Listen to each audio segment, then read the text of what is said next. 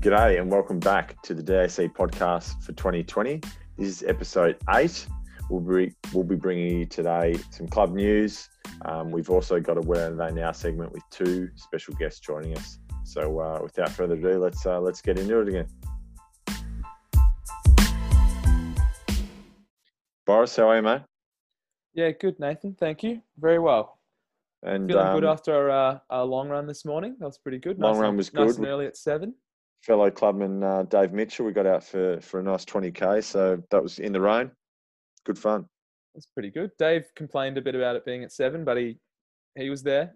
he was, was there, there. earlier than us, to be fair. Exactly, and it was dark, but um, we got it done. And um, and you're a new man. Uh, you finished your, your uni studies, mate. Well done. Yeah, that's right. I finished off my masters. Um, hasn't really hit me yet. I still kind of have that weight of my head of thinking, oh, should I got to get that assignment done or yeah, yeah. study or something? So Takes. I can't wait for that to that feeling to be gone. Six and a half years at uni, so Yeah, geez. definitely kind of ingrained in me. But anyway, that'll be nice um, once I can kind of relax a bit. As we've chatted about, you can um, you can get some runnings, get stuck back in, and um, I no doubt you're looking forward to it. Yeah, definitely, definitely looking forward to uh, taking that top spot in the leaderboard as well. Yeah, Taking, well, knocking your name down. yeah, you probably will in the first week back, but um, it's good to have you back. And we've been at the been at the track um, still as a club on Tuesdays and Thursdays actually too.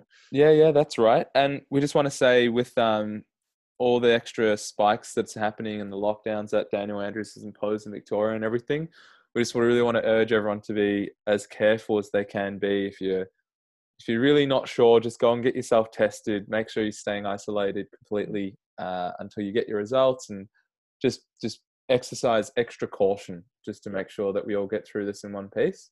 Yeah. we get through this uh, these peaks um, without uh, any unnecessary collateral damage, if you will. Yeah, and I think um, just keep yeah keep running, staying safe. I think look the future in terms of when are we going to be back's been halted a little bit given the given the spike. Um, AV I know they um, cancelled some junior races which were due to start next week. So look, yeah, yeah. in terms of senior races, we we just don't know, and I don't think they're going to be uh, in the foreseeable future. But we'll we'll just have to wait and see, I guess, won't we?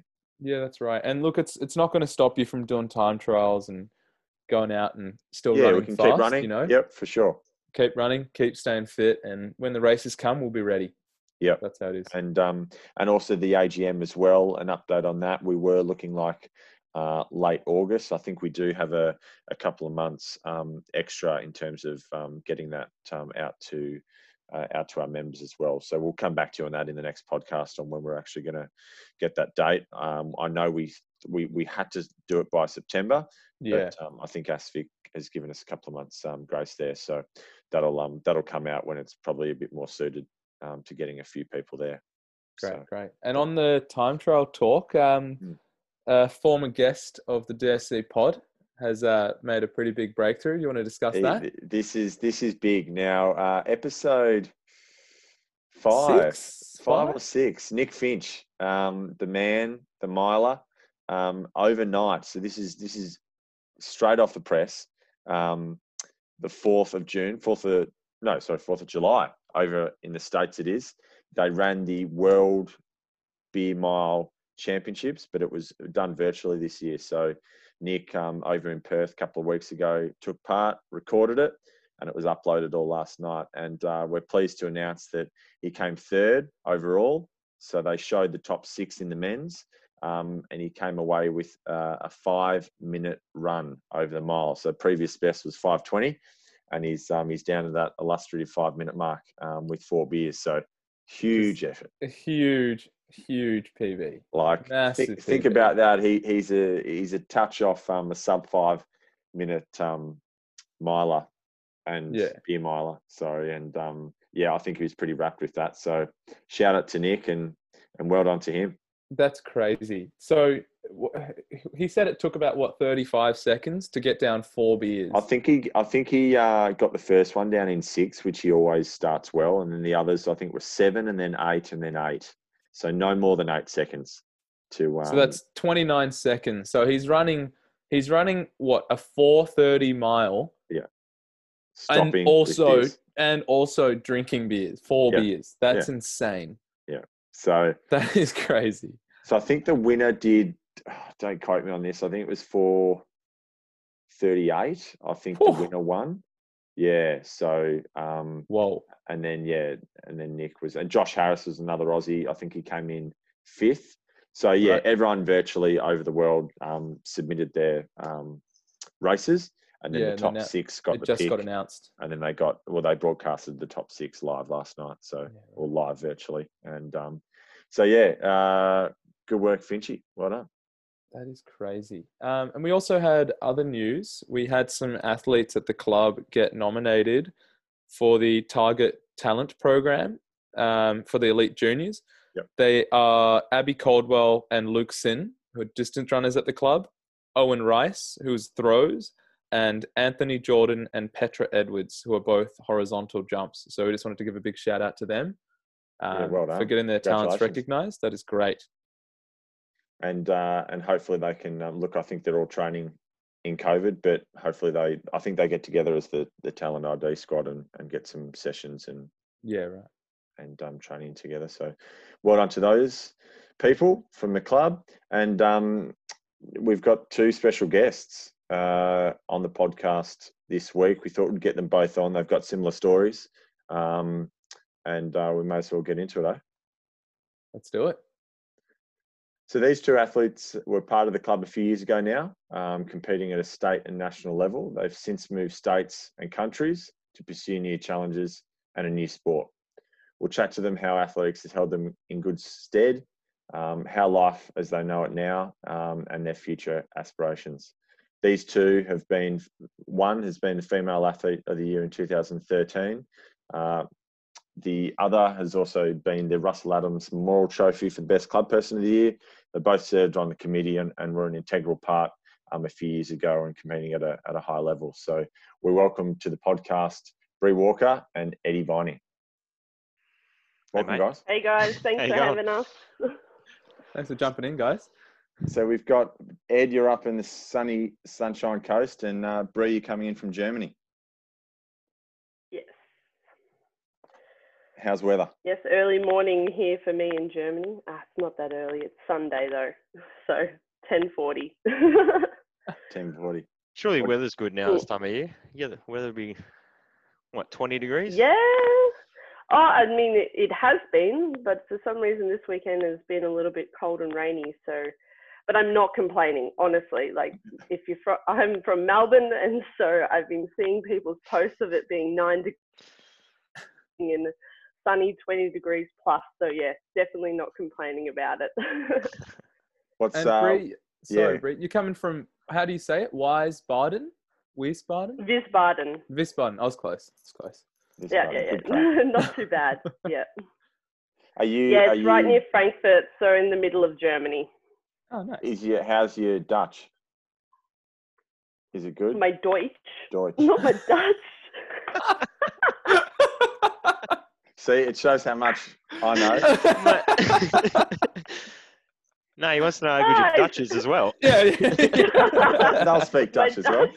My, my German is that good, but my Dutch is awful. no, uh, no I, I can uh, I can order myself a coffee. Yep. I can say, yeah, guten Morgen. You know the basics to get you through the day. It's it's a tricky Crucial one. like, stuff. It's a tricky one. Me and Ed, we uh, what was it? Two months we lived in uh, Germany, Ed, and we sort of had a crack at it. But the thing is, they'll then start talking to you in German, and then you've got no idea what they're talking about. Oh. So If you're too Yeah, good no, at they- saying hello, it just sets you up for failure. yeah, It was Yeah, confidence. it, You and went in there with too much confidence, I reckon. As soon as you're too confident, they start thinking, "Oh yeah, this guy's German." No, Yeah. yeah, it, it, it's exactly it. And like you, and I've I've learned how to say uh, hello and how are you very well, and then all of a sudden they'll they'll tell Yeah. you all about their day, and you're like, oh no no no no No, no. no. it's just easy to say how you going, and they knew they knew. Oh, okay, he's uh, he's not Yeah. from around here. So um, so look, maybe Bree, you can kick us off, and um, obviously you're living over in Germany, and um, run us through, run the listeners through your uh, chosen sport and what what you're up to now. yeah, pilot of the Australian bobsleigh team. Um, I've been doing that since 2016 now. I um, started back in November 10. Uh, it's when I decided to transfer from 400 hurdles to bobsleigh. Um, it, the attempt there was to try and make the 2018 win.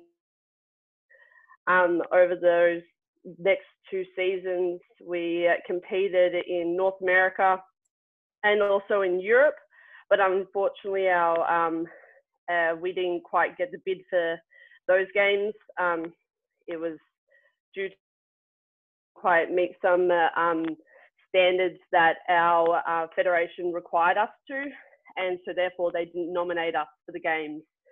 Um, bit disappointing considering the AOC really wanted us to go, um, but it is what it is in sport. Sometimes you win, sometimes you lose, but it's a matter of getting up and going again. So that's what I've done, and uh, I um I then moved to Germany for three months after the um, Olympics, and yeah, that's where I met my boyfriend, and we um and uh, I started training with his squad over here, and that is who I'm now training with.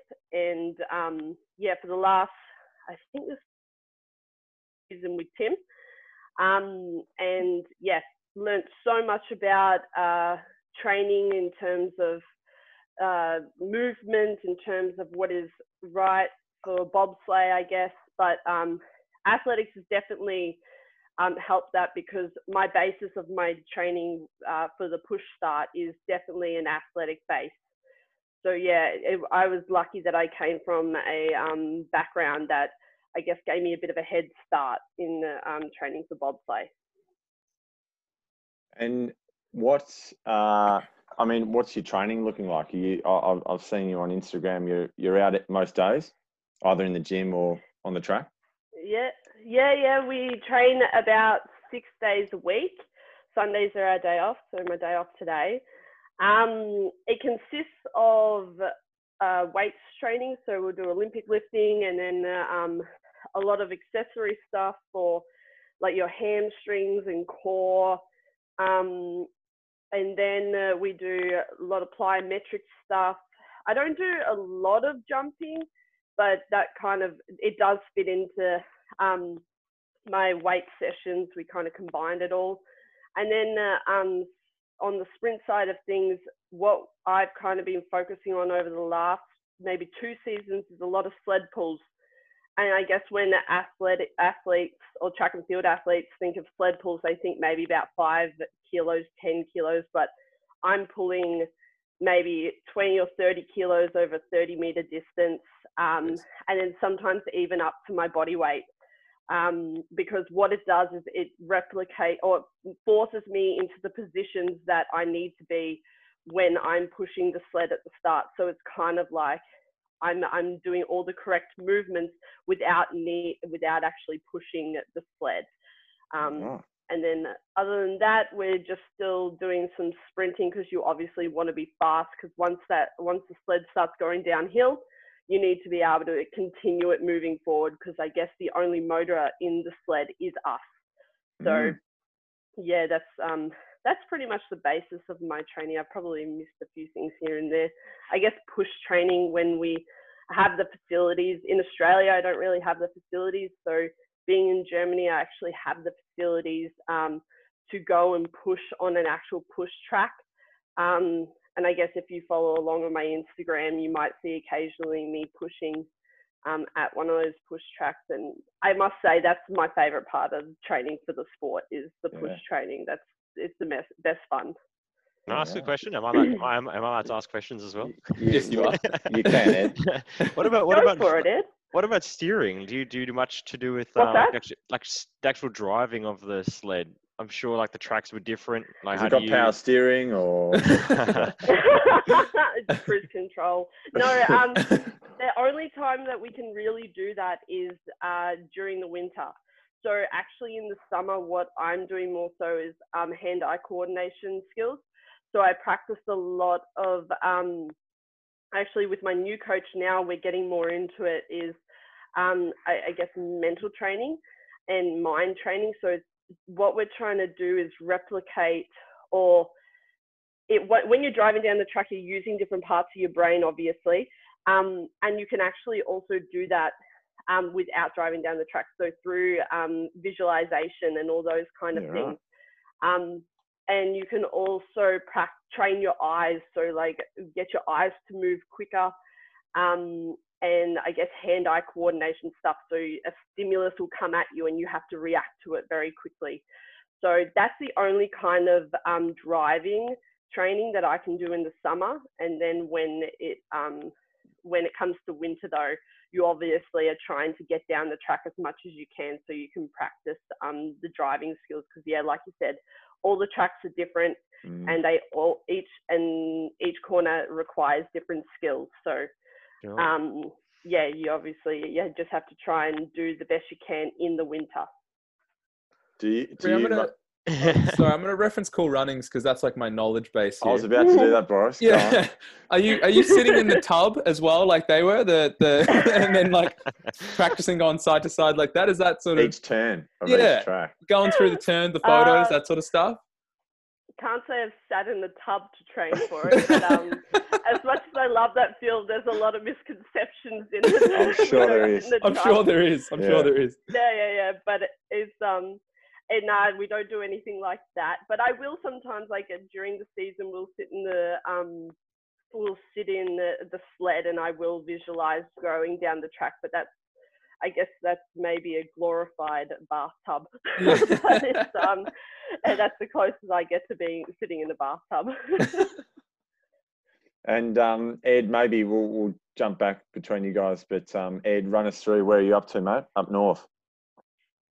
Yeah, mate. Um, up in up in Brizzy now. Yep. Um, transitioned from track and field to triathlon. Yep. Um, that all came to fruition in maybe 2018, straight after the Com Games.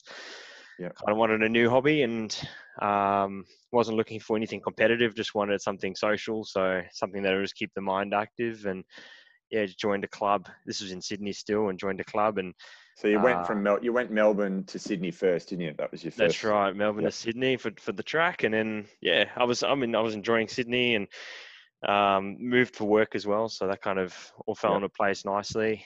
Um, and then yeah, as soon as athletics started coming to an end, I just needed something to fill the gap. So Yep. triathlon was always on the radar. I think as as kids we always kind of spoke about it, and I thought, all right, well Yeah. let's just have a crack at it and see what happens. And I don't know, mate. As soon as I did my first race, I got bitten again, and I was like, "Nah, I gotta, I gotta give it 110." percent So Yeah. from then on, it was yeah, all guns, all guns uh, to training and getting getting some good, good groups together. Um, Yeah.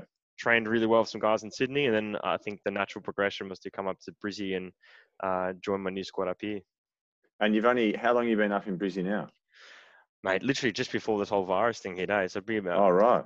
Four months or something. So Gee, okay. still pretty fresh and yeah, just haven't been able to do too much up in Queensland just yet. Just keeping Yeah. everything pretty local. So And um, obviously, you were a swim teacher for those that don't know. So you you're good in the water, I suppose. Well, you can teach whether you can you can swim, but you're doing that. You're obviously a gun runner. Um, how are you on the bike? well, mate, we used to we used to go riding together. Yes, Everything's, did. everything's everything's social. You know, nothing. I remember one, crazy. one one time you got stuck in some tram tracks over near Boronia. Um, yeah, I man. remember oh. Yeah, I mean, we're not going to say I was a good cyclist. I got from point A to point B, but might have Yeah. stuck it a few times. But yeah, uh, strong, learn, a big learning curve, mate, to for, Yeah. for cycling. It has, it's been, it's been a tough little journey to to learn the ropes, but um, oh, we're slowly getting there. It's um, it's been, a, that's, and that's what I'm enjoying about the sport. There's um, so much, so much growth. There's so much Mm. development. You know, there's so many things you can work on, and um, I just love. I think that's what I kind of got tired with athletics about. Is you're always searching for like a, a millisecond here and there, and you spend all season just to improve just half a second. You know, whereas I find in the triathlon, it's like um, a lot more rewarding. There's a lot more gain in certain areas. You know, you can spend a little bit more time in the pool, and you can you can get a lot be- a lot of gain from it. And same Yeah. the bike. You know, so yeah, that's that's what I'm loving about it. You know, there's a lot more to to to gain So was there? This is probably a question for both of you. Was there a point in athletics that you thought, no, I've re- I've really had enough of it, and you just needed a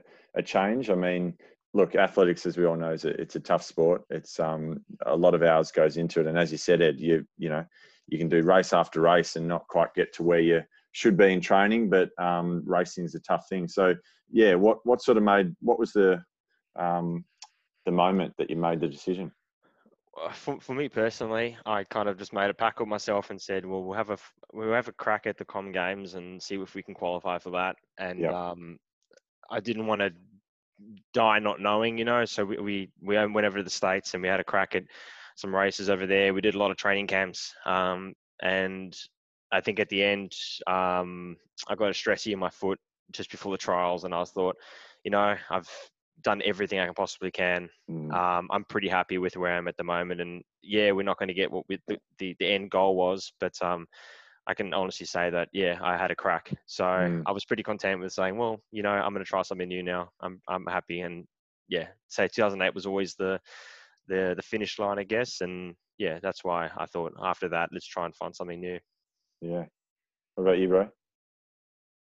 Uh, I guess the moment for me was um, it was kind of the years after I came back from college in the States. Um, I tried to get back into 400 hurdles. I had moved training with Peter Fortune yep. um, out at Wolfpack at Olympic Park, and uh, things were going well. Sorry, hang on a second. You're right. I think you're back. Yeah, I keep losing reception, uh, losing connection. Sorry about that. Yeah, and um, it was 2016 when uh, the Rio Olympics were um, on, and I was watching uh, uh, Kim Brennan win the um, sculls event there. She won gold there, and um, they were talking about her career, and she had come from 400 hurdles and um, I had transitioned over to rowing, and I was like, oh, maybe I could do that. Maybe that's something mm. that um, I could do with another sport. And Fort had kind of hinted a few times, Bree, maybe you were suited to a different sport, blah blah blah. And I was like, ah, nah, I like 400 hurdles. I'm pretty happy with um, how, like, I, I like how I have been competitive in the past. So, yeah, I just wanted to keep going there, but I then had to ask myself the question like, was I going to make an Australian team? Because that was mm. my ultimate goal was to make an Australian team to represent Australia. And I looked at how like where I was at at that time, and the answer was no. And um, I said maybe I could keep going, but I could ultimately just be banging my head against the wall. And so then, yeah, that's when I decided to kind of make the transition and. Mm I had a few sports in mind. My dad's a big rugby fan, so I was like, maybe I'll go to rugby. And then women's AFL had kind of started up, and I was like, oh, maybe I could go do AFL. But I had actually injured my knee um, uh, back in 2010 playing school footy, and I was like, ah, I don't know if my body could ha- handle that. I mean, like, as track and field athletes, you're only running left, like, yeah. start moving left and right. Um, with AFL, and yeah, you you never know um, if your body can hack it. So yeah, I then that night actually I was watching Eddie the Eagle on the TV, and um, he goes to a camp in Germany, and I was like, oh, maybe there could be a camp for bobsleigh, and so I actually just googled it, and um, there was. Uh, a, a, very, very average website that came up for the Australian Bobsleigh Federation, and they were hiding, um, they were holding a talent identification camp in Sydney in a month's time, and so yeah, that's kind of what happened. I I yeah. went to training that afternoon, uh, the, the next day, and I told Ford I think I want to do this, and he goes, well, we're going to have to stop running one minute rep like one k reps. Yeah. And we're going to switch you over to sprinting, and so yeah, that's um that's kind of what happened. I switched over and went to the camp, and the rest is history. That's what they say. yeah, you would have done pretty well in rugby. Sprinters usually do uh, pretty well in rugby, I think. Yeah, I mean, I played touch footy at school, and I really loved touch footy. I loved like dodging and um, getting like making a break through um, yeah. the other team, and yeah, it would have it would have been really good. Um, and I'm sure my dad he would be listening to this, being like, "I wish he did rugby." but, but uh, yeah, like I've just I think bobsleigh was the best decision for me. I think my my body was dying to put on weight, gain muscle, you know, be heavier. I was trying to keep myself so lean for Yeah. 400 hurdles, and I think I was just kind of like like a I don't know pushing pushing my body the wrong way. Yeah, Um, yeah. So I'm happy with the decision. Well, on that, how do you think um, like that athletics background has sort of helped you or put you in good stead in in your new sport? That's this goes to both of you as well. Mm. Uh, for me, it's helped me physically. Yeah, it's very uh, like I said before. My training is um, very much athletics based. Yeah, Um, it's just over a shorter distance. So I guess kind of the drills and the skills that you learn from running, um, I've just adapted it to a new sport. But I on think that, more mentally, the sorry, Bree, what's the helped me. distance? What's the distance that you sprint for bobsled now? I What's the mean, average distance? start, average start um, track is about 50 meters, but as a pilot, I only run maximum 30 of that. Right, Wow. so it's really different. Yeah. Really, yeah, no, really, really different. different. yeah, so Yeah. and especially because I was a 400 runner, right? So I, yeah, I never had to. My start was never my priority, really. Like I, I needed my start. My start was important for um, making my steps to the Yeah. first hurdle, yeah, but yeah. that was about it. You weren't even round the bend with 30 meters, bro. yeah. No, not really. No. So, so yeah, but I, I think more so like 400 meters and 400 hurdles is such a mentally um, challenging event, and I think that's what's kind of helped me the most because as even though bobsleigh is such like I'm training for such a short event, we do do some crazy training sessions where I'm pulling like my and pushing like my body weight and the lactic that Mm. that Yeah. like it comes yeah, into play there, especially because my body has changed, my energy systems have changed so much. Um, I, I like know know how to push through that pain, but that's because of 400 hurdles. That's because of all the lactic sessions that we did, um, training for that, and that's and even on the days during the winter where you, you can't really be bothered or like your brain is so tired yeah. you know how to i know how to push through because i guess of 400 hurdles and all the training i did um, as a track and field athlete Yeah, nice. What about you, Eddie? The training would have changed quite a bit jumping up into triathlon. Yeah, yeah, man. Um, just following on from Bray, hundred percent the mental aspect. Um, athletics is such a obviously a physically demanding sport, but I find it to be very you got to be mentally strong.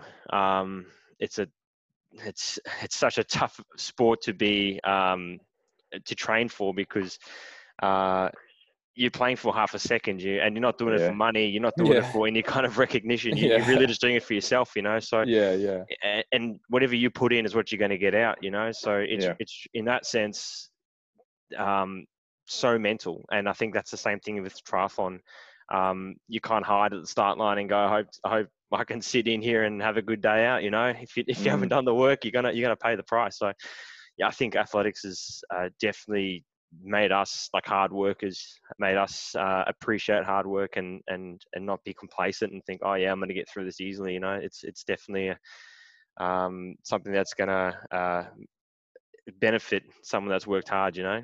Yeah, yeah. And how has your training changed coming? So maybe when you ran the 341, 17, 15 in Portland, you reckon that was sort of your peak training Yeah. around um, there? If you yeah. think like if you take that sort of training, how does it compare to the training that you're doing now? Just in terms of like a week, if you if you give like a yeah, quick rundown yeah. Uh. I, I guess It's pretty um, hard, but when I was running when I was running fifteen hundred, it was really just we we were a very high mileage group, so right. um, we were averaging maybe 130, 140 k weeks. Right. Um, Jeez. so yeah, very high mileage. Um, a few days in the gym, which was good. Um, but I think now it's it's all about cross training. So the recovery between events is or between disciplines is it kind of it complements each other. So while I'm training a lot more, um, I guess doing close to 30 hours a week of training now. Um. It's it it does allow you to kind of recover between disciplines. So um, yeah, I, I mean, I don't see it as uh, when I was when I when I ran that time in Portland. I, I guess you were waking up some mornings and feeling pretty crook and going, "Oh, my legs are pretty cooked today. yeah. I'm not Yeah, going to yeah. get through today's session." Yeah. Um, whereas to, like now, it's I've just come back from a swim and a, and a cycle, and I haven't done the I haven't done a run for maybe one and a half days, and I'm pretty Mm. fresh still, you know. So Right. yeah, it does it does really complement, and that's something I kind of wish I did more of as a runner. Um, a lot more cross Yeah. training. Um, I kind of wish I did a lot more swimming at the time, thinking, oh yeah, this is not going to benefit me, but Yeah. and I think in reality, it's going to benefit you with uh, I don't know, with your breathing, with your efficiency, with uh, with a multitude of things. So I think yeah. Yeah. kind of hindsight's a good thing to look back and go, well, maybe I should have implemented something that's going to benefit me without having to try and do three runs in a day and try and get as many Ks as I can. And Bree, for you as well, if you consider like your peak sort of track and field training, maybe when you were in the um in the states to sort of the training doing now, Is it varied much? Or I imagine you would have been in the gym Oh, quite yeah. a bit back in the states. Uh, yes, yes. That's that's kind of I guess where my love for the gym came in. Um, I hadn't really done much gym work when I, before I went to America. Um, Tommy had kind of talked about it a little bit, saying maybe you should start doing this. And I I was girl, and so I was kind of like, no, I don't want to get more muscly. Um, which is a big misconception that as a personal trainer I had to battle talking to so many clients about. Yeah. But um, when I went over to the States, their philosophy is throw athletes in the gym. Yeah. And I warned my coach, I said, if I go into the gym and start lifting heavy, I'm going to put on weight. And Mm. he was like, no, no, with my training, you're not going to do that. And I was like, okay, like just warning you, I know my body, I know my body type. Like, this is what's going to happen. And it's exactly what happened. I ended up putting like three kilos of, of body weight. And my coach then was at me being like, what are you eating? Being like, you know, a freshman and the typical freshman 10 that like yeah. athletes often put on. And, uh, or is it freshman 15? I don't know. But they were like, um, they were like, what are you eating? What are you doing? I'm like, I'm eating clean. Like, there is nothing wrong with my eating.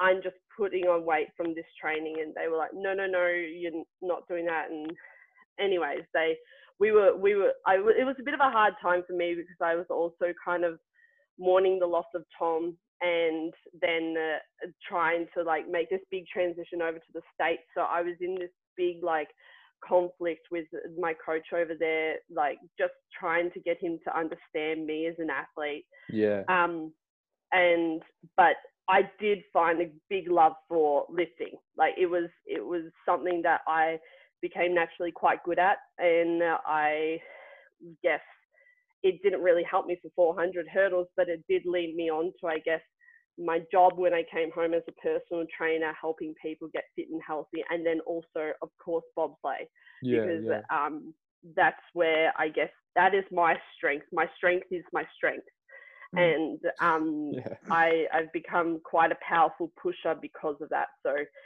I I got to say like it, it has helped me now be successful. But yeah, 400 hurdles, eh, not so much. Is weight much of a consideration in uh, in bobsled at all? Like, is that something that is yes. discussed as much as as like in athletics? A- and it could be a good or a bad thing. I'm lucky that I'm quite small for a bobsledder, um, and which was never a case in when I was a 400 hurdler. I was always quite a bigger athlete, and so it's kind of nice to be considered a bit small. Um, but it, you have a weight limit with like uh, a sled and the athletes, and you Ah. obviously need to Right. be under that max weight limit. Um, and so I'm lucky that I can fluctuate maybe one or two kilos. And with my team that I have right now, we're still, we're still quite under weight limit, but there has been times that I've had heavier sleds and therefore then uh, we have struggled to be under that weight limit. And, you know, you develop like some athletes develop habits where they're like trying to diet or cut weight just before a race and Yeah. it's it's really un it's yeah it's really unfair um, for those bigger girls who are taller. Like they're it's, they're heavier simply because they're taller. Like these girls Yeah. are massive. They're muscly. They're super lean, but they're so tall, and uh, um, they've just struggled purely uh, um, to get like struggled to get under that weight limit and. Yeah, you, you hear some stories and you're just like, oh, that's so unhealthy. But I guess I'm very lucky that I've got a team that we don't really need to worry about it. We just kind of maintain it um, and check on our weight regularly, and yeah, we're we're all good. Nice. Back um back briefly, Ed, to to how you fit thirty hours in. So obviously you do work as well. You're holding down a job. Yeah, mate. Don't don't sleep, eh? Sleep when you're dead. Well, that's right. How are you fitting it in? And I like, I mean, so going from running now doing another two disciplines. Um, how many runs are you doing a week?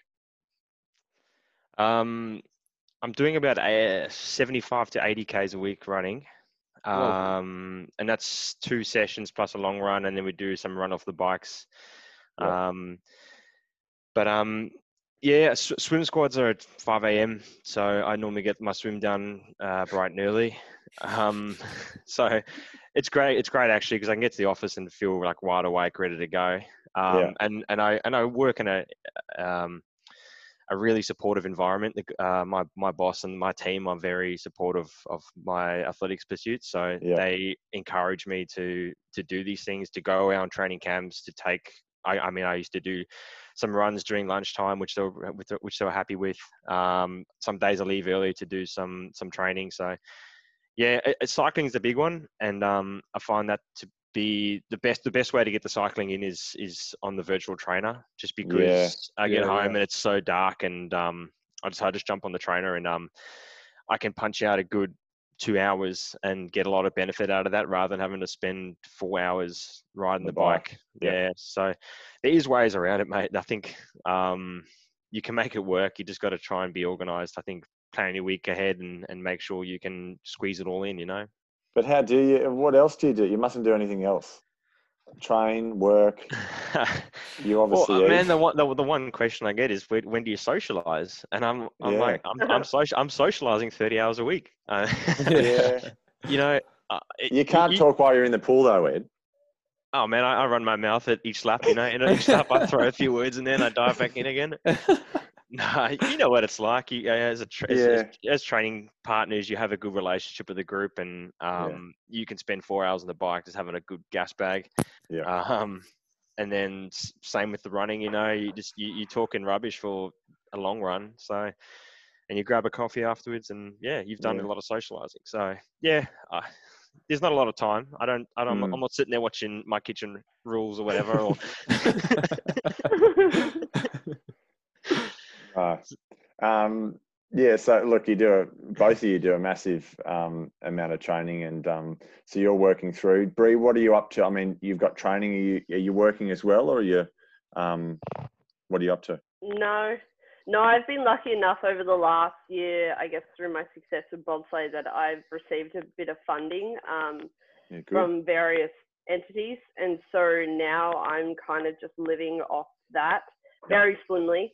Um, my boyfriend is also very supportive of me. He's a German bobsledder, and so he's well supported by them. And um, in combination, we work together to support our living. Um, and so yeah, this year, this year though is my first year that I've done that. Last few years to support my bobsleigh, um, when I didn't have funding, I was working like two jobs plus studying plus Mm. training, and that was that was a really heavy load. Um, but I guess kind of like I would work so hard so I could go away from October to March each year, and I guess live my dream life. So it was all worth it. It's it's um and and on that, all the hard work you've put in, you've you've had some pretty good achievements over the last couple of years. Run us through that. Uh, yeah, I guess. Um, I guess maybe after the uh, disappointment of not going to the 2018 Olympics, um, they introduced a new Olympic sport of monobob, which is a one-person bobsleigh. Um, that's usually used as a training tool, but the women really wanted a second event at the Right. Olympics. so um, they added that in for the women.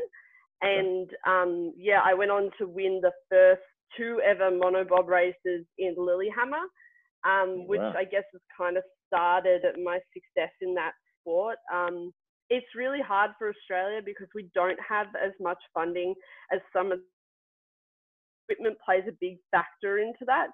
Um, and so I guess that's why we haven't had so much success in the two man events.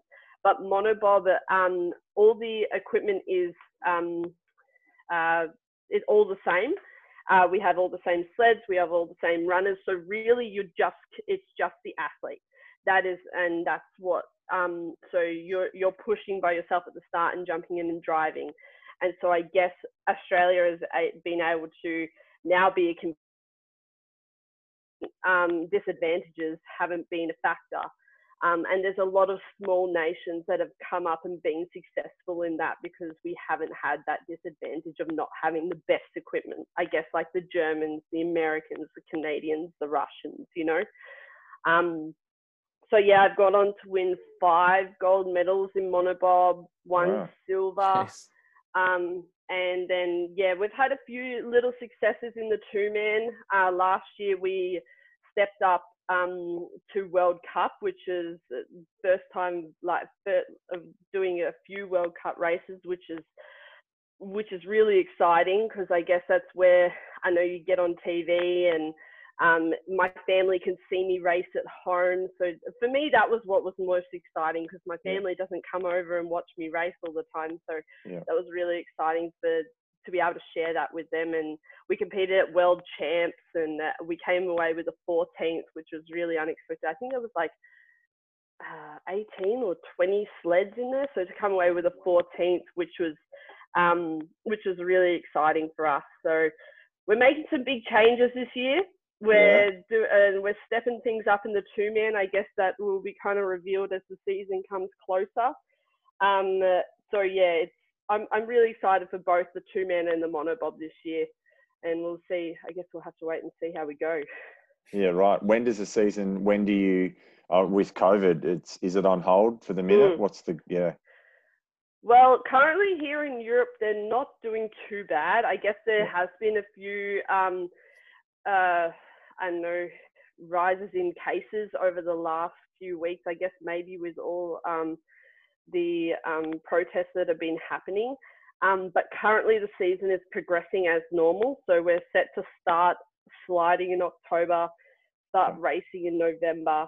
Um, but what they're just what the question is is whether I guess North America will happen. The sport is majority based in Europe, um, but World Champs is actually meant to be in Lake Placid in um, uh, America next year, and that is got a big question mark over its head. So Mm.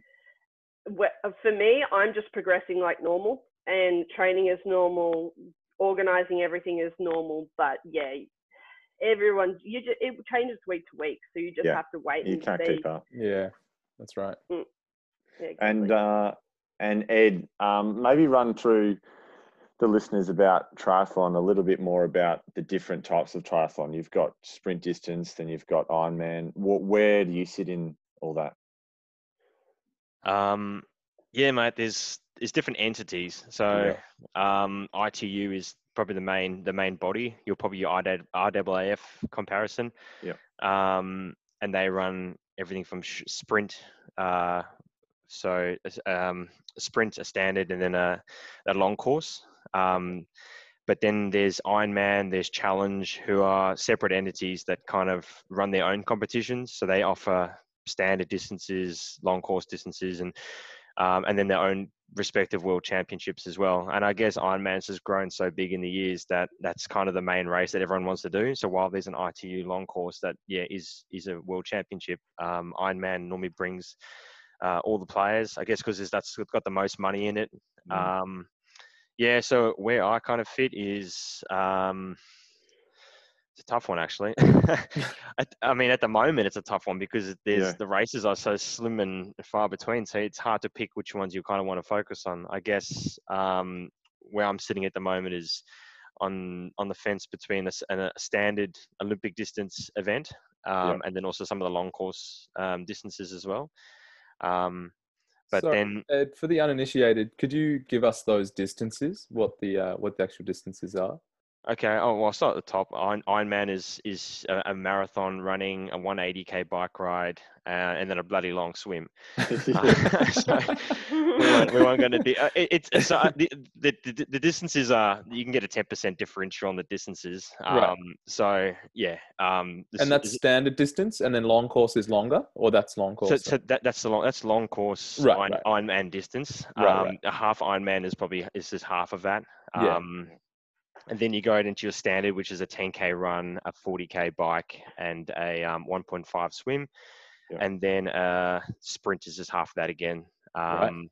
So, I mean, I, I find this the sprints are generally a, a draft legal race as well uh, in in the professional environment. Um, so, the different events kind of bring out your your your strengths, I guess. So if you're a really strong swimmer um, in the sprint, it kind of suits you because then you can kind of be in a nice little group and you jump on the bike, you're all together, and it comes a running race. Whereas in the long course events, um, the swim's not a massive factor. It's all non-drafting, so you kind of got to do it all by yourself, um, and that's where it, probably your bike and your and your running becomes more of a um, a strength. So yeah, again, uh, every race is different. Every race has different environments, whether it be a lake swim or an ocean swim, and there might be hills on the on the bike. And yeah, it's a very uh, open sport, and I guess that's why you can't really put a time on it and say, well, this is how fast I can do an Ironman because Mm. it's it's irrelevant. You know, there's every race is different. So And you've Yeah. got, I mean, you can't, how far is Noosa Triathlon? So you got in 2019, you got 19th there. yeah, so Noosa was my um my first uh, professional race.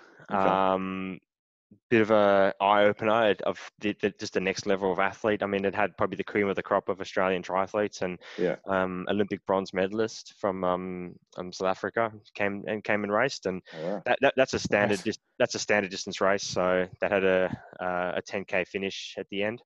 Yeah. Um, but awesome race. It's a probably one of the biggest triathlons in the world. Um, it has the biggest numbers in terms of participation. So an awesome event if you, if you ever get a chance to go down and watch or have a have a compete. Um, Yeah. There's uh, there's the 5k bolt. I'm sure um, some of the listeners would have would have been Yeah.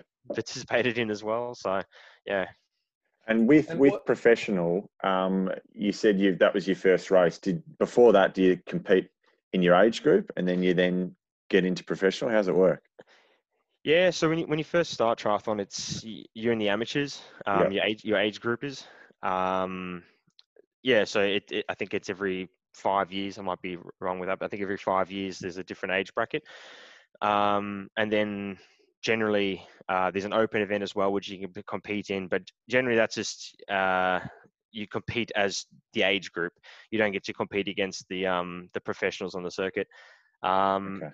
Once you um, get a certain ranking in the amateurs and you get a um, certain percentage of the overall time, um, you're then eligible for um, your pro license. So I think I was the top aged, a top ranked age grouper, and I finished within a certain percentage of the professionals' time, and then that made me eligible for my pro license. All right. And you have that in what races, or is that it going forward now? Yeah. Um, so you generally get that, and you can compete in sprint or the long, uh, sorry, the um the short course and the long course events. Um, and I think every year you've just got to show your capability to to to renew that license again. So Yeah, right. With to put it into perspective, just for the listeners, how, how at at Noosa, how fast was that 10k run, roughly, by like sort of the top end of the field, maybe? yeah, so uh, Jake Birtwistle, he's a uh, an ex runner himself, and Yep. now he's uh, one of the probably the gold medal favorites for, for the Olympics. Right. Um, and he did that in 30 minutes. So the, the guys aren't they're not slow they're, they're definitely going they're definitely going for it and I, and uh, with this whole covid thing as well since there's no races i just see time trials being done left right and center and i'm seeing guys dropping 28s you know so it just shows that they're, Right. they're they're not they're not they're not hacks at running they can definitely Right. run you know so they're strong across the board Yeah. Crazy. That's insane. And um, that's sort of that's that's a good recap in in where you're at now. I guess maybe let's take it back to how it all started for you and how you how you got into athletics. Bree, how did it all start? I mean, it's heading back a few years now, We're but dropping back. um, yeah, no, we're going, we're going way back. But uh, it Go to the start. started, it started back um when my best friend's dad actually invited me to a, a bring a friend day down at Lil Athletics in Lilydale Yarra Ranges, and um, I decided to go along, and uh, I actually, I really loved it. I, I just remember loving it, and uh, and then for a few years, and then I actually, I think it was around, I think it's under nines where under nines or tens where it starts to get quite competitive, and the athletes go to regionals and all that. Um, and I actually didn't like how competitive it was, so I, I was like, no, I'm, uh, I'm quitting. I don't really want to do this anymore. And I was, so I, I just kept on going with my horse riding and everything. And then once I got to high school, I started up again because a lot of my friends who I remembered from back at Little Aths, they went to high school with me and they asked me to come back. So I was like, yeah, sure, I'll come back.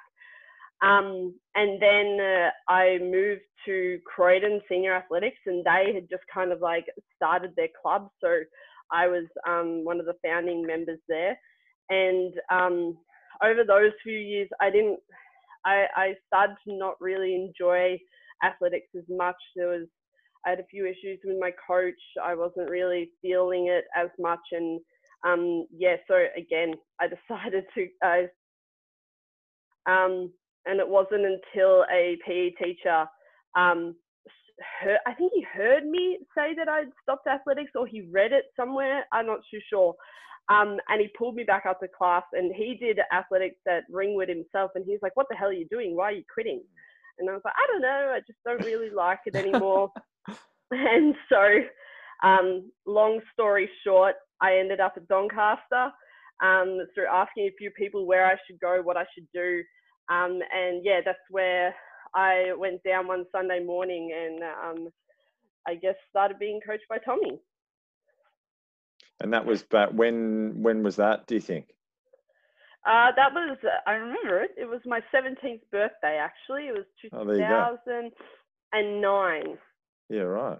So, yeah, it was a Sunday morning in 2009 and went down. And I told Tom, I was like, he asked me what events I did. And I was like, um, I'm a 400 runner and a 100 meter hurdler. And he goes, ah, so you're a 400 hurdler. And I was like, no, no, no, no, no, no, no. I'm a 400 runner and a 100 meter hurdler. No Yeah. way that I'm combining the two. And he goes, oh, we'll see about that. Um, and I right. mean, it took a few years. Yeah, I mean, it took him a few years. It Took me, in, it took him into 2013 to convince me to do one uh, 400 hurdle race to help improve my 400s. Um, he said, That's how he put it. Either, yeah, well, he's like, it's either an 800 Bree or it's a um a 400 meter hurdle, and I was like, uh, let's go 400. Yeah. I'm I'm not about this two lap life. So so yeah, then that's I did one, and I don't know. From then on, we were like, all right, let's give this a crack, and that was actually in January 2013. I did event, and then that was the year that I went on to win state in the 400 hurdle. So within a few months, I Yeah. went on to win state. And then within that year, I went on to get my scholarship in America. And yeah, that was that, That was, it was a good the year. beginning of my yeah yeah it was a good year. So in that year, you were the um, the DAC Joan Mahoney Female Athlete of the Year. So it all probably came to Yeah. fruition there, and um, sixty point twenty one. So not quite under Yeah. sixty, but that, that's pretty quick over hurdles. Uh, I mean, not quite under 60s. It still gets to me. That was one thing that I had to decide: do I want to give up uh, 400 hurdles without cracking the 60 mark? But um, yeah, it was. It's still something that gets to me. But yeah, it was. It, I guess I um, I guess it's probably for the best now that I've moved on from from that. It, I don't take it to heart too much. There's always time. There's always time. Uh, maybe. Um, And then and then just briefly, you, you shot to um, the states to the University of Arkansas. Um, how did that come about? Yeah. Um, oh, that was actually time when you and Ed were overseas with Tommy in England, um, in uh, Europe. You Yep. guys were over there competing. So I was training that whole winter by myself, and that Mm. was one of the most, the mentally toughest winters I've ever had. I'm pretty sure it rained every single time that I needed to go to train, hundred percent.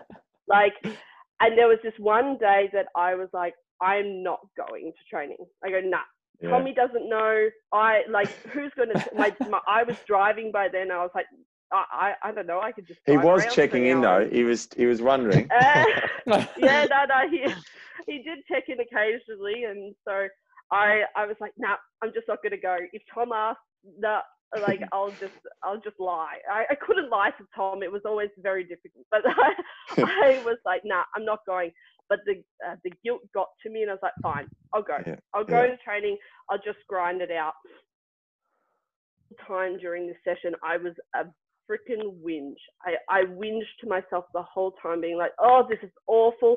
And back I'd go. And there was this guy running around the track at the time. And I didn't know him, uh, but I recognized his face. And uh, I was running, and every, every, at the end of every rep, I was on the track, on the ground, dying. And I'd drag again and r- run around again. And at the end of the session, I was just dying on the ground. I was happy with myself. Like you're Mm. always happy after you get through a mentally tough session. Um, but I didn't want to talk to anybody. And then this guy comes up to me and he starts talking. He goes, "That was like a pretty rough session." And I was just like, oh, "Please don't talk to me." And I was like, "Oh, yeah, it was all right. uh, yeah, it was okay." And he goes, "You're Bree Walker, aren't you?" And I was like, "Uh, yes." And he goes, "I'm Nate Carr." And I was like, "Oh, The I great know man. you. I know. Uh, and I was like, I know of you, yeah. And he goes, Yeah, I've just come home from America. Um, it's summer break there now, so I've just come home to see his family. He goes, Have you ever considered uh, going over to the States? And at that time, I was actually hardcore searching for um, colleges in America of where I could go to over there. But um, these were like D1 colleges, like the best of the best. And I knew they didn't give full scholarships. And I, I explained that to him. I said, Yeah, I've considered it, but I know they don't give full scholarships, da da da. And he said, Oh, let me talk to, um, I'm actually a recruiter for a college that I work for over in the States. So let me talk to our coach and I'll get back to you. Anyways, I sent him off my sport resume and I didn't hear back from him. I was like, ah, this guy. And I went home and I told I told my best friend uh, Felicity Black and my, my parents, and my Mm. dad was convinced that he was trying to hit on me. He's like, just trying to get your number, Bree. Don't pay attention. da, da, da, da, da. I think And I he's like, married now. I think, mate. Is he? I Well, didn't know that. But, Maybe he's um, not, but I'm not sure. I, was- I was just like, I was like, no, I think he was serious, but I don't know. Anyways, I didn't hear from him, and so I was like, oh my god, okay, Dad was right, whatever. And then randomly one uh, one day, I just got a, a very short email from um, my coach in the states, being like, Bree would like to offer you a full scholarship to the University of Arkansas in Little Rock uh, for 400 meter hurdles, and yeah, Gee. that was it. You're on the plane. Yeah, that was August, uh, early August, I think, and then I was on the plane Christmas Day um, that year. Jeez. Yep. Crazy. And you were there for about a year. You, were saying before. Yeah, yeah, I was there for just one year. I um, I, I went over like a freshman sophomore year, Yep. um, and it was it was a really great time for me mentally. I grew up a lot, um, but as as an athlete, I kind of went the opposite direction there. I um, I I think there was a lot of factors that played into it. Um, like I said before, Tommy was pa- passed away, and I was kind of battling um, my own challenges there. And also, I was riddled with injury, like just constantly injured. Um, and I think it was kind of a lot of the time it was um, bad habits that I'd kind of fallen into, like trying to keep really lean um, and trying to, I guess, lose the weight that I was putting on through that weightlifting. Um, and yeah, your body just doesn't like it, and and you can tell. Like if you are constantly injured, and um, you've got to kind of ask yourself, what am I doing that other than training um, that is causing these injuries? Um, and yeah, I guess for me, I realized there was a lot of things that weren't lining up, and so I thought, yep, the year, I'm I'm good with the year here, and I'm gonna head home and see if I can Mm. continue this journey at home. And then that's that's when you you changed sports, really, didn't you? Well, yeah, I I, I tried to get back into uh, training back here, but it was obviously hard to find a coach. And then eventually, I found Peter Fortune, Mm. um, and it was great. I had a, a really like that that squad is legit. Um, We had Abby. of- we had lot of- Abby on the other week, and she Yeah. yeah, raves highly. Yeah, yeah. She was one of my training partners there. That's actually why I started listening to the podcast because I saw Abby was on. And there you go. Um, Oh, I like- and she's Look at that. yeah, yeah. Nah, she's she's a beautiful um person. So I was like, I got to give it a listen. So yeah, um, and that was such a good environment, such a good crew. But I had a lot of work to do. I had a lot, a lot of work to make up for the lost time. And I guess, yeah, it was um, it was really hard. Fort was like, all right, you have to stop gym, and I had fell in love with the gym, and I was like, all right, fine. And Mm. he's like, then you have to do one minute k, uh, one k reps, and I hate, hate running long distance. I always have. I was always a sprint 400 runner, and to make me do long distances was like pulling teeth. And so um, he he was getting me to do that to try and I guess lose some weight and everything. And boy, it was rough. I, I, I really struggled there for a bit, but he was such a supportive uh, coach, and um, I, I really valued uh, that squad and him to kind of f- help me find the love for track and field again. But then, obviously, I, I- it just wasn't there anymore, and I, I, I still had a fire in my belly to make an Australian team. So then, yeah, I guess it's why I transitioned to bobsleigh. And and it's turned out pretty well, so you should be proud. Yeah. Ed, uh, how did how did you get into it, mate? Back in the day, Uh, back in South Africa. I wish I was too No? slow. Too slow. no, I came. I came down one day, um, and I got the vice grip of Tommy, and he said, "You're not leaving, mate."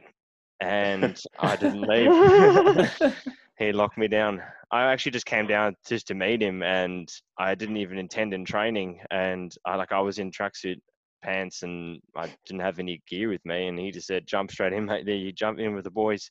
Yeah, right. and yeah, loved it straight away. Hey, I, I took a while. I was a bit shy to kind of. I mean, we had we had big guys on the team. I mean, Dave Yeah. McNeil was there. Um, This was back when Adam Cozzo was there. Yourself, Dibba. I mean, they- they- we had a, a good group, you know. And I Yeah. mean, I didn't really fit in. I I was pretty pretty poor at the time, and so I guess that was what I loved. And I saw you guys flying around, and I thought I'd better work hard to kind of bridge the gap. And I guess that team environment was what kind of just kept me coming back for more. So yeah, I, I can just put it down to Tommy's um, just his personality and his character that kind of Yeah, made you want more, and the group kind of responded to that. You know, and you were always wanting to come down and and and test yourself and show him uh, what you were made of. So yeah, that's what just that's what got me hooked. You know.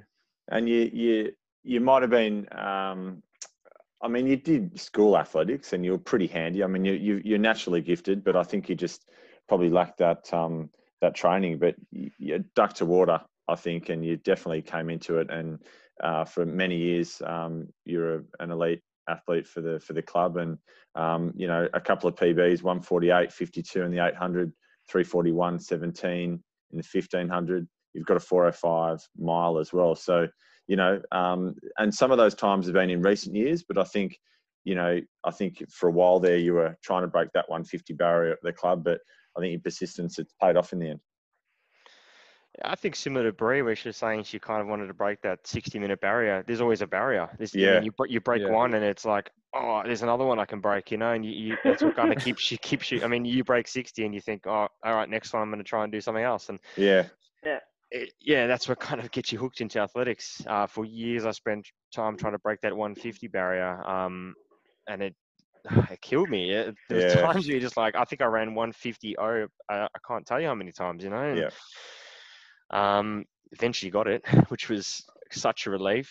Um, and then I think once you break it, you can break it a few more times after that. So, and then that's what happened with the the 15. I kind of went up to that distance and thought, let's give it a crack. I think our, our PBs were probably four ten, I think, if, from memory when I first started doing it, and then yeah, it just it was nice to just chip away at the time. And uh, I mean, I look back and I kind of wish I broke the four minute mile. I mean, I did one mile properly, and that was 405, and I reckon I was in good enough nick to break the four minute up. But you know, you just got to move on and go. Yeah, I'm I'm happy with what I did, yeah. and um, there's new challenges ahead of us. Eh?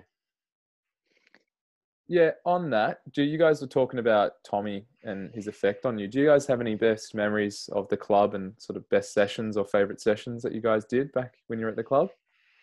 Ah, it's a, it's a good question, man. I think I can look back and just just the just just a Tuesday was like my favorite day because that was like yeah. the day that we just go and and and train together. So I don't really have a best session. I think just every session with the guys was was such a privilege and and I think every session Tommy came up with, you always had to think about it, how you were going to approach it. It was always, I mean, he had his staples, which were great. Yeah. Um, we were talking earlier about his Seb Coe and our stations, and um, there's a few others there that were a staple. But he'd every now and again he throw a curveball. I mean, yeah. four four four hundreds flat out. You know, have have, have, have five minutes recovery, but you're going to be dead. You know, he's picking yeah. us up off the ground. Um, so yeah, I can't say there was a there was a favorite session that I kind of look back on, but I think it was just the fact of every Tuesday. Oh, I mean, every day we kind of trained together, but yeah. every Tuesday was the track day, and we kind of worked well together. And and I, I, we started doing hills on the Saturday as well, which became a bit of a staple, which was awesome. And yeah. um, I guess I was privileged enough to to travel away with Tommy um, over to yeah. Europe, and we had some awesome memories, and some things I'll, I'll cherish for life, you know. And I'm probably going to take nice one here, but I think him jumping out of an aeroplane was probably the biggest highlight. You know, spending spending like two weeks telling him stop being silly. I'm not taking it to jump out of a plane. And fully, I mean, I think we yeah. emailed the, the organizer and said, mate, there's going to be a guy coming up. He's going to lie about everything. Yeah. Don't listen to him. He's had a heart attack. He's had a, he's had car accident. He's had this, he's had that. Don't listen to him and still he jumped and yeah awesome memories you know so yeah. He he was he was what if they were going to say no he was going to sneak onto the plane. He was just he he knew we were doing it and he just loved to to be a part of it and i couldn't believe it. Like yeah. he was 80 82 i think at the time Ed, yeah he jumped yeah, out yeah, of the plane. Yeah, which was, um, which was credit to him you know and i think that's what kind of um, rubbed off on us just just that sort of mentality you know. He wasn't there to just to be part of it. You know, he wanted he eh, sorry he wasn't there just to watch it. He wanted to be part yeah. of it, and that's exactly yeah. what we loved about him as a coach. You know, he was there at every meet, and he really was a part of your journey. You know, he was really a part of your life. So, and I guess that's something you still use today. Like I go into races, and I still think, oh, like this is what Tommy would want from, want from us. You know, he, he'd, yeah. he'd be pretty annoyed if if I DNF'd here or made an excuse there or missed a training session there. So yeah, I, I still think about him. Yeah, for sure. He's yeah, held yeah. us in. He's held us in good stead, hasn't he? Yeah, yeah. Yeah. And no, I mean for me, I one of my favorite sessions uh, that was stuck in my mind forever. Uh, it was one with you boys, and uh, I, I think it, surely it must have been one of the first session I'd ran with the boys. And uh, like Ed said before, there was a big pack of guys, and um, always running around and uh, we actually had a quite a big pack of girls at one stage but that started to kind of disintegrate as everyone headed into year 12 and and everything like that. But um so there was one night where there wasn't many girls and it was just maybe it was me and somebody else and then there was all the boys. So tommy was like go on Bree, jump in with the boys. And this session i have i can't recall the session but I just remember. That's not a good sign, bro. No, it was that hard. I, I, I, can't recall what we actually did, but I remember every single time I crossed the line, I was like hands, hands and knees on the ground. And then I just had Finchy, who was on the podcast a few weeks ago, yeah. Finchy grabbing me up from the scruff of the neck, Gibber dragging me over. And I, I just was like, guys, I can't do it. And they were just like, come on, get going, get going. You got this, Breezy. Let's go. and uh, um, and I'd get to the line and I'd just look at Tommy and I'd give like these big puppy dog eyes. And I just so was hoping him to be like, ah, Lassie, it's okay. You can sit this one out. No And then- chance. nah, No. not, not a chance. And he would just count down and off we'd go again. Yeah. And I remember there was one of the last reps that I saw black. It was complete black. And I was just like, you're going to pass out here. And then he counted down, and all of a sudden, boom, we're all off mm. again. And I was, and that taught me that the body can do so much more than the mind thinks it can. And that that session really, like, I hold dear to me because that's like where the grind is at. And if you are able to push past your mental limits, then you are capable of so much more than what you physically think you are. Um, and I love that. I love those sessions. And then any chance that I got to run with the boys, I'd always run with the boys. I remember there was a wicked uh, 150 session with um, Conrad and, and Wes that um, I did, and I've never run. But you just hang, you just hang on with the boys, and uh, Yeah. um, yeah, they they were the best. I, I love them, and any chance that I that Tom said, Breezy, Bree, you're up with the boys. I was like, Yeah, hell yeah, let's go Yeah. so yeah, it was it was always very good fun, and he he he was always there though at the end. Like you'd be dying, but he would be always there to give you a hug at the end, like one of those squish hugs. Like he gives these hugs that like take the breath out of you, and you, and you already And have his no anymore. like He'd break your hand. oh, Yep, yep, yep. Those those ones you, you'd be st- standing there after massaging your hands for like the next five minutes. But yeah, you know, you give a, anything to have one of those handshakes again, I guess. So Mm. yeah, he does. Like Ed said, he um he always is on your mind in sessions and in races. And he had one line that he uh, always told me: "Run your own race." And there was a few races. I remember there was one race that I tried to hang on with Tamsyn Lewis in a 400, and that was a mistake. Um, but I um, and and ever since then, he said, "Bree, you just have to run your own race." And I think that's something that I don't even just take into um into races. I take that into life. Like you just have to do what's right for you. Um, and yeah, I guess like he says, run your own race. Uh, well said. Nice, nice. So moving forward, what have you guys got as your your next goals that you want to be hitting? Is it uh Olympics for you, Bree, coming up next year, or what have you got going?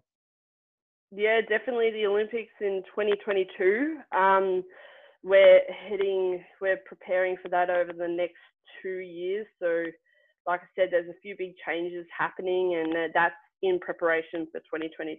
So, looking to represent Australia in the two man and monobob event. And I guess I'm not putting a number on it. I don't want to think about the out- outcome. I just want to think about the process. But I am aiming to be competitive at those games, which um, yeah, I guess I never thought I would be uh, able to say that. Definitely, I don't think in track and field I could, but it's exciting that, um, and it gives, yeah, kind of gives me a real big fire in my belly that I can actually go ahead and compete with the best and see where we're at. Nice. And Eddie, what about yourself? I, I'm going to say Olympics just to wind up some of the guys I train with. Yeah, Um, good.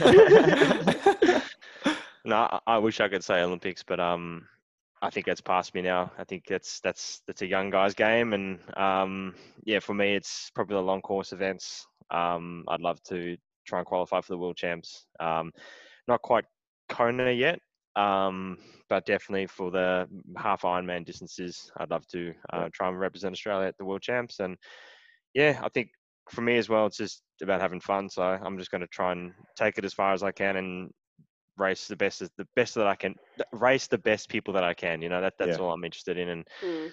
um, yeah, I'm same, similar to Bree. The pro, it's all about the process, and that all that stuff all comes along the way. So I'm just chipping away, doing the right things, and hopefully the bigger races come. So Yeah, nice.